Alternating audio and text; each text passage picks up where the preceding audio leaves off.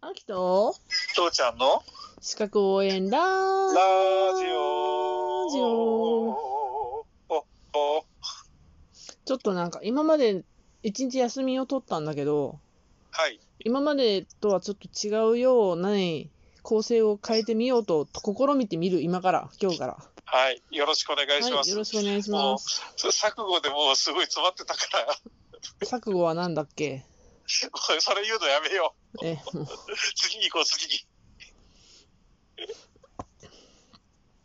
じゃあもう一回ね意思表示のうんやり方ね、うんでえっ、と意思表示っていうのはうんえっと、客が売りたいって言って、売り主が売りますって言って承諾したら、う意ん思表示が生じるので、契約的にはうん成立するよって話だったやん。はいはいそれで何日間かかけたっけ3日か4日くらいかかったよねうん。うん。まあそうなんだけど、うんうんあの、意思表示が無効になるようなパターンがあるよっていうのを、うん今までこう、ポソポソっとやってきてたんだけど、うっかりとかねあそうそう、はいもう一つは何だったっけなんだっけうっかりじゃなくてえっ、とちょっと待って言葉が出てこないよ3 3はいはい3 2 1えーっとね、ちょっと待って、ちょっと待って、ダメダメダメダメ、お願い教えてください。昨日昨日一昨日やった一昨日やったやったんだよ、やって、やって覚えてるん だよ。うっそぴょん。ーんってヘーペロでしたあ、テヘペロだ、それだ。あー、もう。じいさんだからね、覚えて、覚えてるんだけどね、喉で詰まっちゃうんだよ。うんまうあんでだっもてて、なんか私のあうん、のそうね今までのこう考え方としてうんまあ虚偽は虚偽でうっかりでで心理留保は嘘っぴょーんってヘペロでって覚えたらよかろうと思ってたんだけど、うん、うん。もう、こんなことをいちいち細かく細かくしていったら大変じゃん。うん、なうん、んで、ちょっと方針を変えます。もう心理留保は心理留保はい、と言おうと思います。はい、で、まあ、解説として、まあ、嘘ぴょんってヘペロっていうことなんだけどっていうことだけど、まあ、次からは、2回目からは、まあ、心理留保がねっていう方に、いうふうに言おうかと思いますね。というふうに方針転換をしました。こういや方針転換もいいんだけれど、うんそしたら俺はそれをもう一度思い出す、思い出す、直さなきゃいけないのだね。から、何回も父ちゃんが定着するまでは何回も言うつもりだけど、うんうんうんうん。錯やっ誤と、テヘペロだって今一瞬、決定しかけたのに、じゃあ錯誤はそれ錯誤はウヘヘ。なんでウヘヘチはいはい、まあ、ちょ行こう行こう。錯誤はちょちょっと待ってよ。もしもしはい。何錯誤は錯誤は錯誤。って言いたいやろうん。あ、そうだねうっかりしてたって、するよ方が、まあ、身につくかもしれんけど、うん、いや、いや、それよりも本当だから、ちょまままともにやってくれた方、まともっていうか、ちゃんとした方が、あの、言葉の方が覚えやすいんだけれど、うん。うんうっかりしてたとか、テヘペロってやると、テヘペロって、だって自分の生活の中にない言葉だテかヘペらさ、ロはテヘペロやんか。だってそんな言葉使ったことは、俺、今まで一生一生の人生の中に1回か2回しかないぞ。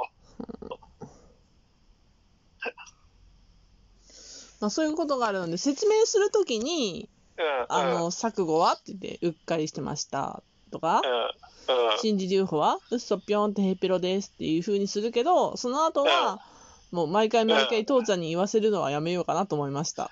ありがととう。いうふうに方向転換をし ます。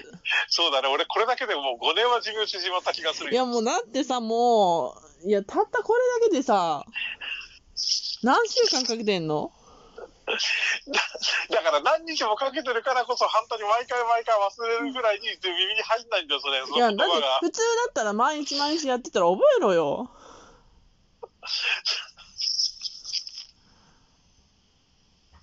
怒んなって。苦手なものは苦手なんだよ、そういう言葉。うん。まあいい、はいはい。それ気を取り直して次に行きましょう。はーい。じゃあ、意思表示が無効になるパターンは何でしょ意思表示が無効になうる。うん。えっ、と、薬物中毒。なんでも。え、違うの。う。違う。えーだから、酩酊状態。そういうことじゃあーあーあーあーあー薬物中毒ってそういうことね。ああ、確かに、う確かに、確かに。なくて、うんえー他にどういうことがあったんだいや、だから、今までやった中で言ったら、よ。うん。ほら、心理流法とかって言ってほしかったんだって、今までやったことじゃん。あ、今までやったことで話してる。だって新しいところに行くって言ったから、新しいことを考えようとするじゃいや、でも、酩酊状態、酩酊状態で全然、あの、ありですよ。ん。うん、うん。はい。うん、おいおいおいおい。うん。あの、でも、酩酊状態の話をするんだったら、どう、どうしようかな。大ボケ、小ボケ、薄らボケの話しようか。それは四国の徳島に関係あるの ないと思う。だって大ボケ小ボケって言ったら徳島じゃん。え、そうなん。えー、有名だし、後で調べろよ。 うん。はいはい。そ大ボケ小ボケとなんだって薄らボケ。薄それボケは知らんぞ。はい、まあいいいい、行こう行こう行こう行こう行こう行こもうう行こうもうなんか、ちょっと待って。ちょっと、父ちゃんのせいでぐちゃ、私の、私の台本がぐちゃぐちゃじゃないか。そうする、そう、そうするように父ちゃんは努めてるんで。うん。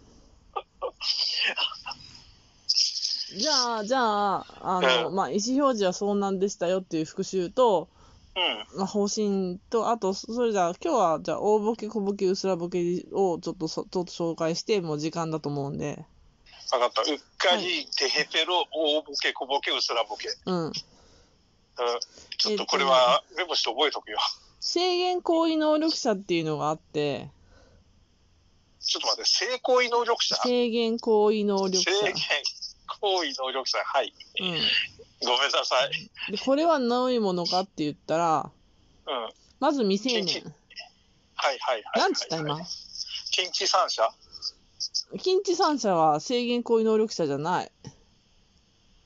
ああ、無能力者になるのかだから、制限行為能力者って、その取引できる能力があるかどうかで見るのね。うんうん。だから意思うんうんうん。表示をしたのが大大丈夫かどうかを見るわけよ。こだっ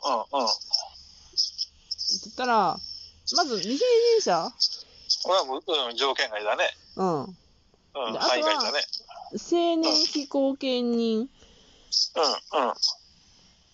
まあ、精神上の障害により、あの、うん地理を辨識する能力が欠ける状態にある。うんうん。で、これは火災裁判所から貢献開始の審判を受けたものですね。はいはいはいはい。で、被補佐人は能力が著しく不十分である。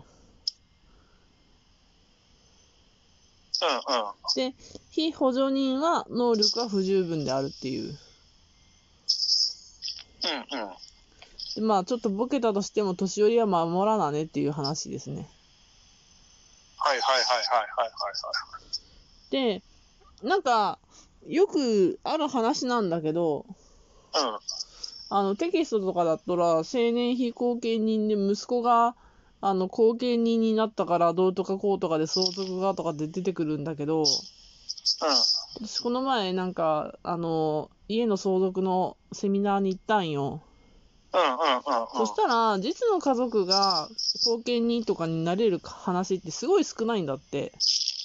ほで、一回ひ青年非後見人とかなっちゃったとしたら、まあ、後見人な開始しますよって言って、まあ、えっ、と、弁護士とか、なんだろう。うんうんうん。う、うんあ、最悪行政書士とかうんうんうんにお金払うじゃん。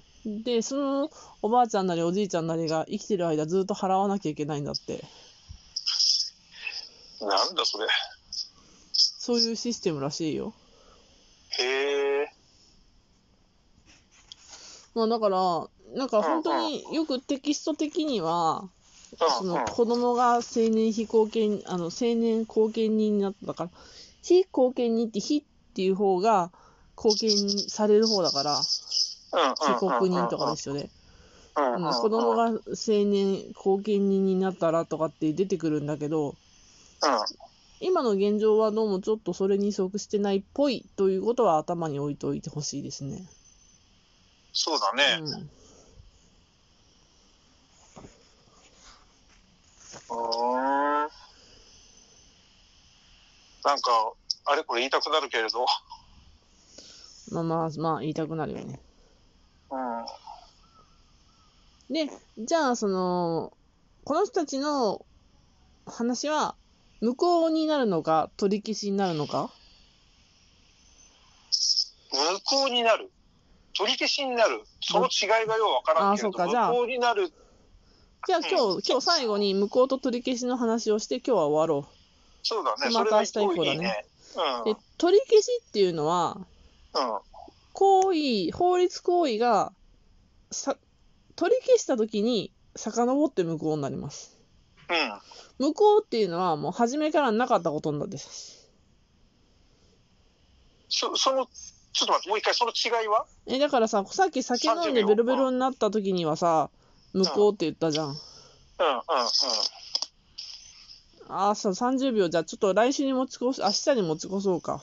オッケー。明日うはんいいじゃあよ無効と取り消しなんだけど、うんうん生まれて5秒の赤ちゃんと、うん。あと1日で20歳になる未成年っちゃったら、扱いって違ってくるじゃんか。まあ、確かにね。うん。うんうんうん。なんでうん、ケースバイケースを認めてますよみたいな感じイメージとして。はいはいはいはいはいはいはい。わかった。そんなわけで、ちょっとうん、方向転換でした。